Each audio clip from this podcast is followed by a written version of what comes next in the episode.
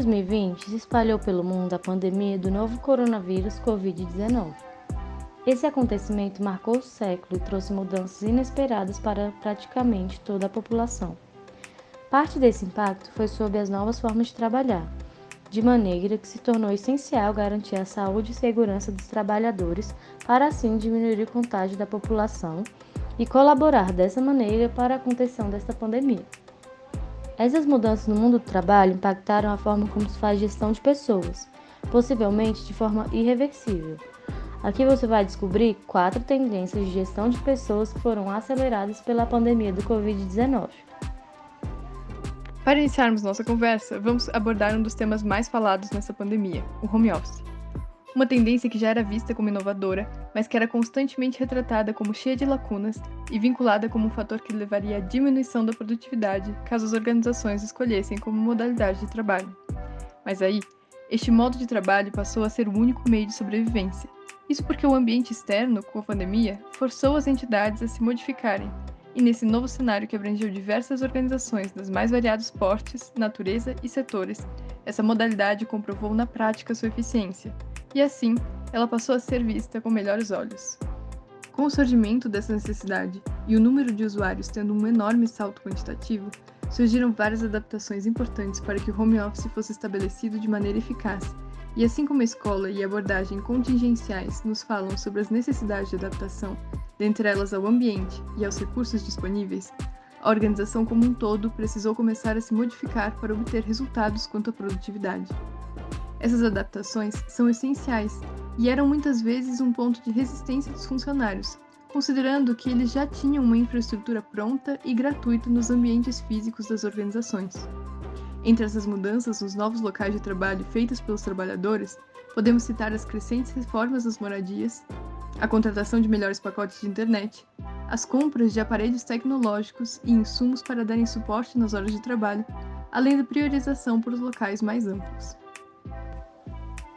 Muito bem colocado, Fabiola. Além dos funcionários, vou destacar as adaptações que vieram das gerências e que foram cruciais para a manutenção da saúde da entidade. Um exemplo disso é o investimento em tecnologia, que foi de extrema importância para que as organizações conseguissem criar um ambiente virtual de qualidade e também dar suporte a seus funcionários. Um destaque muito legal é o do Nubank, que logo no início da pandemia, antes mesmo das recomendações das autoridades de saúde, resolveu por aderir pelo sistema home office de trabalho. Eles ressaltam que são necessários alguns requisitos para que o trabalho remoto seja bem estabelecido.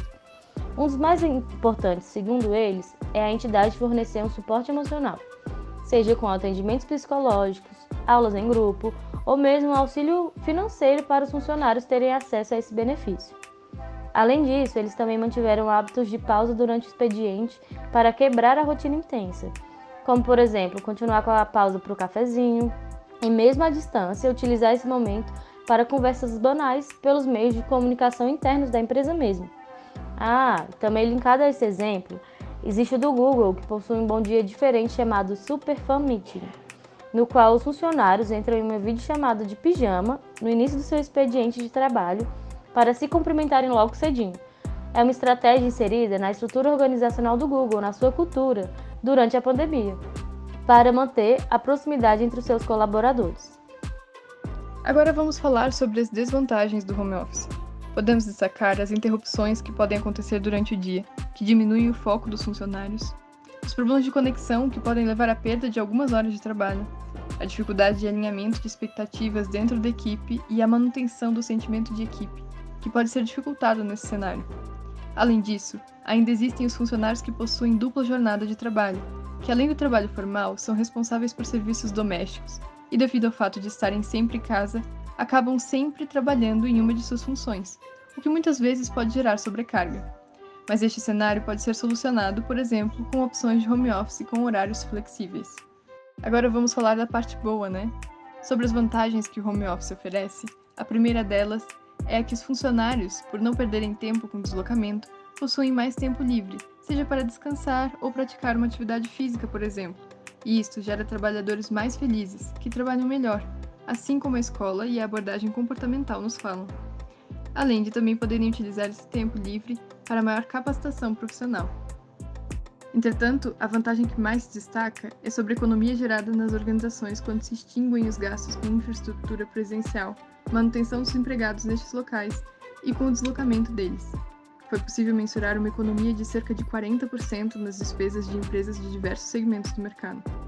E nesse contexto também, Carol, uma coisa interessante foi que isso deu margem para o surgimento de novos empreendimentos que tiveram sua chance e irromperam como negócios de sucesso.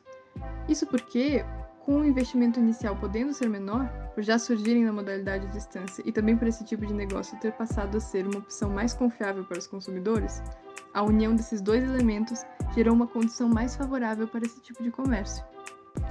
Ah, sim, eu observei isso mesmo. Um dos empreendimentos mais visados foram os que têm sua plataforma de venda de produtos nas redes sociais, que tem criado facilidades cada vez maiores para essa funcionalidade. Um exemplo bem recente foi a atualização do Instagram, que colocou o ícone de vendas em um lugar de destaque na tela inicial do aplicativo. É, acho que no mais é isso mesmo sobre home office. É uma tendência cada vez mais crescente no cenário atual e a sua força já não pode mais ser tão contestada assim depois desses meses de uma experiência intensa e generalizada. Bem, agora para a segunda tendência, também vamos falar de uma implicação do desenvolvimento tecnológico, mas não apenas o uso intensivo das novas tecnologias de informação e comunicação, as chamadas TICs, afetaram o mundo do trabalho. Durante a pandemia, a taxa de desemprego alcançou seu recorde até o momento em setembro de 2020 chegando a 14%, segundo o IBGE. Nesse cenário, muitas pessoas se viram obrigadas a procurar alternativas, em um movimento que já acontecia em 2019, quando 41% da população ocupada estava em um trabalho informal. Desses, 3,8 milhões de trabalhadores atuavam em plataformas digitais pertencentes a uma nova economia, a Gig Economy. Também chamada economia sob demanda, a Gig Economy define relações de trabalho pontuais ou temporárias, sem vínculo empregatício, muitas vezes mediadas por aplicativos e outras TICs. Trabalhadores especializados, como designers ou programadores, estão escolhendo se tornarem freelancers, atuando por conta própria em projetos que escolherem, algumas vezes de forma complementar à renda em um trabalho já estabilizado. Por outro lado, também existem as pessoas que não conseguem se encaixar no antigo padrão de mercado de trabalho e encontram na Digi Economy uma opção de trabalho remunerado. Esse é um movimento interessante no mundo do trabalho, Fabiola que tem sido percebido como muito vantajoso, inclusive. Entre as vantagens percebidas pelos que escolhem a gig economy estão a maior flexibilidade na relação com o empregador, que permite alterações no local de trabalho, no tipo de serviço prestado, no tempo de contrato e até mesmo no salário que será pago.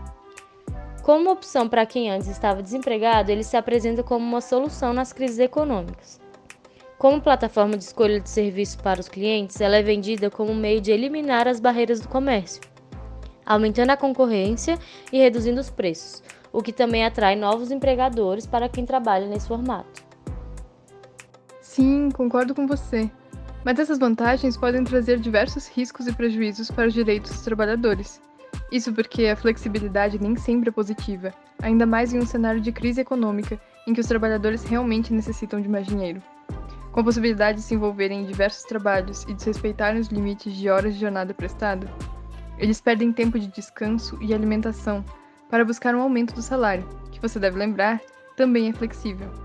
Essa imprevisibilidade de agenda também pode ser um estressor, já que a liberdade antes valorizada se torna foco de mal-estar. Aliado a isso, a escassez de trabalhos em certos momentos, com a consequente instabilidade financeira, gera ansiedade e prejuízos na vida social e familiar do trabalhador.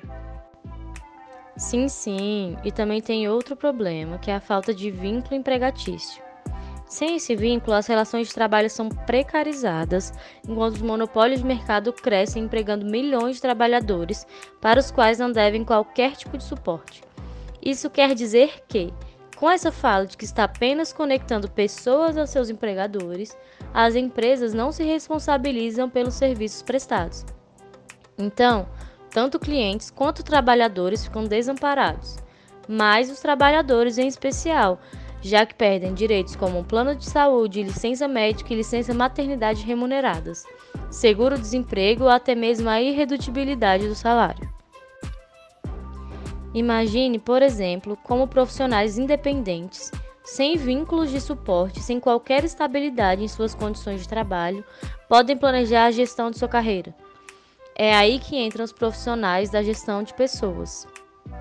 Com certeza. E esse é um papel importante. É na gestão de pessoas que aparecem algumas opções para lidar com essas questões, como no planejamento das condições de trabalho e no desenvolvimento de políticas que regulamentem esse novo cenário. Em primeiro lugar, a possibilidade de desenvolver legislação que obrigue essas empresas mediadoras a oferecerem direitos trabalhistas. Outra opção é investir em aplicativos nas organizações que conectem os trabalhadores às empresas, alterando os processos seletivos e oferecendo maior flexibilidade sempre que possível, o que manteria as vantagens e evitaria as desvantagens dessa flexibilidade nas contratações dos novos profissionais. Outras opções, como o estabelecimento de um salário mínimo fixo, a cobertura dos custos do serviço, benefícios estatutários, incentivo à formação continuada e até mesmo maior participação dos próprios trabalhadores no desenho de suas condições de trabalho são alguns exemplos do que faz parte das atribuições de um profissional da área de gestão de pessoas que participa dessa nova realidade. Bem, isso mesmo. Existe bastante oportunidade para os profissionais pensarem nessa área, principalmente no desenvolvimento da cultura dessas novas empresas como elas cuidam dos trabalhadores e a que tipo de práticas incentivam. A gig economy é um tema bem atual e que tem crescido muito. Vale planejar novas práticas de gestão para ela. Além dos freelancers, já citados, trabalhadores de aplicativos de entrega ou serviços de transporte se encaixam nessa categoria e podem se beneficiar também dessa discussão. Um exemplo típico e mais conhecido da gig economy é a Uber, empresa utilizada para muitas das reflexões a respeito das condições de seus trabalhadores. Mas já existem avanços nessas áreas, e até mesmo com essa empresa. Um exemplo é a decisão da Suprema Corte da França, que reconheceu o direito de um motorista da Uber como empregado. Ao contrário de muitos discursos que vendem que a ideia de que a gig economy é apenas liberdade e autonomia, a Suprema Corte da França disse que o motorista da Uber não poderia se qualificar como autônomo já que não tinha espaço para escolher sua própria clientela ou estabelecer seus próprios preços, o que faz dele um subordinado da empresa. Faz sentido. É um exemplo de como ainda tem muito a pensar nessa área mesmo. Agora, mudando de assunto, já vamos falar sobre a nossa penúltima tendência, acredita, Carol? Como discutido previamente, o ano de 2020 foi crucial para empresas ao redor do mundo. Muitas tiveram de adaptar seus serviços e reformular seu funcionamento interno, além das que não conseguiram mudar de maneira substancial, decretando falência. Com a retomada das atividades pós-pandemia, o conceito de trabalho diário foi alterado, e ao invés de voltar como as coisas eram antes, o mundo teve que se adaptar ao novo normal. Já vou falar disso em muitas conversas, mas para entender como vai ser esse novo normal, entre aspas, temos que relembrar de características do universo de trabalho antes do isolamento social que apesar do discurso ser outro, a maioria das empresas avaliava o desempenho dos seus colaboradores com base no número de horas trabalhadas. Quem trabalhava mais, mesmo que de forma errada, era visto como comprometido e valoroso. Agora, com o aumento do home office, desde que haja resultados no prazo, pouco importa onde as pessoas estão fazendo ou quando fizeram seu trabalho. Essa nova perspectiva de desempenho tem nome, Carol chama-se Anywhere, Anytime, ou em português, em qualquer lugar, a qualquer momento. É um dos conceitos que já existia, mas era comum apenas entre profissionais escritores, fotógrafos, designers, desenvolvedores de softwares e outros. Agora, pode passar a ser visto em uma escala maior dentro do mercado. E aí, do lado dos empregadores, com a mudança das horas presenciais na jornada de trabalho, é imprescindível que líderes e supervisores encontrem maneiras de manejar suas equipes para garantir a eficiência e motivação dos funcionários. O setor de RH teve de ser criativo durante o período pandêmico para garantir o funcionamento remoto da empresa, e as práticas adotadas durante esse período serão levadas para os anos futuros. Ah, inclusive, esse foi o tema trazido pela pesquisa da Gartner, feita em 11 de maio desse ano que lista as novas prioridades vistas por líderes do setor de RH no mundo pós-pandemia. A pesquisa, com 160 líderes de RH, mostrou as maiores características buscadas em um novo empregado, que são habilidades críticas e desenvolvimento de competências. Na pesquisa, 71% dos líderes disseram que mais de 40% de sua força de trabalho precisou de novas habilidades devido às mudanças no trabalho trazidas pela Covid-19. Essa mudança de perspectiva deve provocar, inclusive, transformações na estrutura física da empresa. É possível que as companhias transfiram seus escritórios para espaços menores e mantenham a maior parte dos colaboradores atuando à distância. Um dos maiores problemas que deverá ser enfrentado em equipe, que passará do trabalho remoto para o híbrido, é a quebra de costumes adquiridos pela própria equipe durante o período da pandemia. Sejam estas os horários de acordar ou a facilidade de acesso aos lazeres domésticos, como lanches, usar o celular, assistir televisão e outros. Não é só isso, mas as empresas também foram forçadas a se adaptar tecnologicamente, como falamos na primeira tendência, o home office. E com a volta ao trabalho presencial, podem haver várias mudanças nessa logística para diversas empresas. Agora a gente já vai entrar na nossa última tendência, na nossa quarta tendência, acredita? Que é o foco na saúde mental e na comunicação dos funcionários. Vamos começar lembrando de uma coisa que falamos antes para contextualizar esse ponto com clareza para a gente, beleza? A pandemia, Fabiola, não afetou somente as organizações e como elas deviam se comportar em relação aos acontecimentos fora dela, mas afetou também as principais engrenagens que fazem as organizações se desenvolverem, que são seus funcionários. Exatamente, Carol. Vimos isso de várias maneiras ao longo das outras três tendências, e como a pandemia alterou completamente a rotina de todas as pessoas. Algumas delas vieram a ter dificuldades em se adaptar, e isso deu abertura para gerar problemas financeiros para as organizações, pois afeta o fator humano das organizações, que são as próprias pessoas, trazendo problemas físicos, como por exemplo dores em articulações, membros e lesões devido ao grande período sentadas na frente do computador. Outros problemas também são os psicológicos, que também podem vir a afetar os funcionários. São alguns deles o nervosismo, a ansiedade e até mesmo a depressão.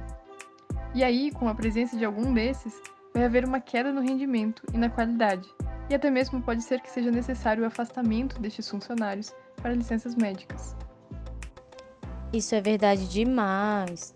Por isso tudo que é de extrema importância que os líderes desses setores, dentro das organizações, tentem buscar e adotar melhores formas de tornar esse novo ambiente causado pela pandemia um lugar mais leve, fazendo os funcionários se sentirem mais confortáveis e confiantes para conseguirem realizar suas atividades com mais qualidade, como citamos alguns exemplos de algumas empresas lá na tendência do home office.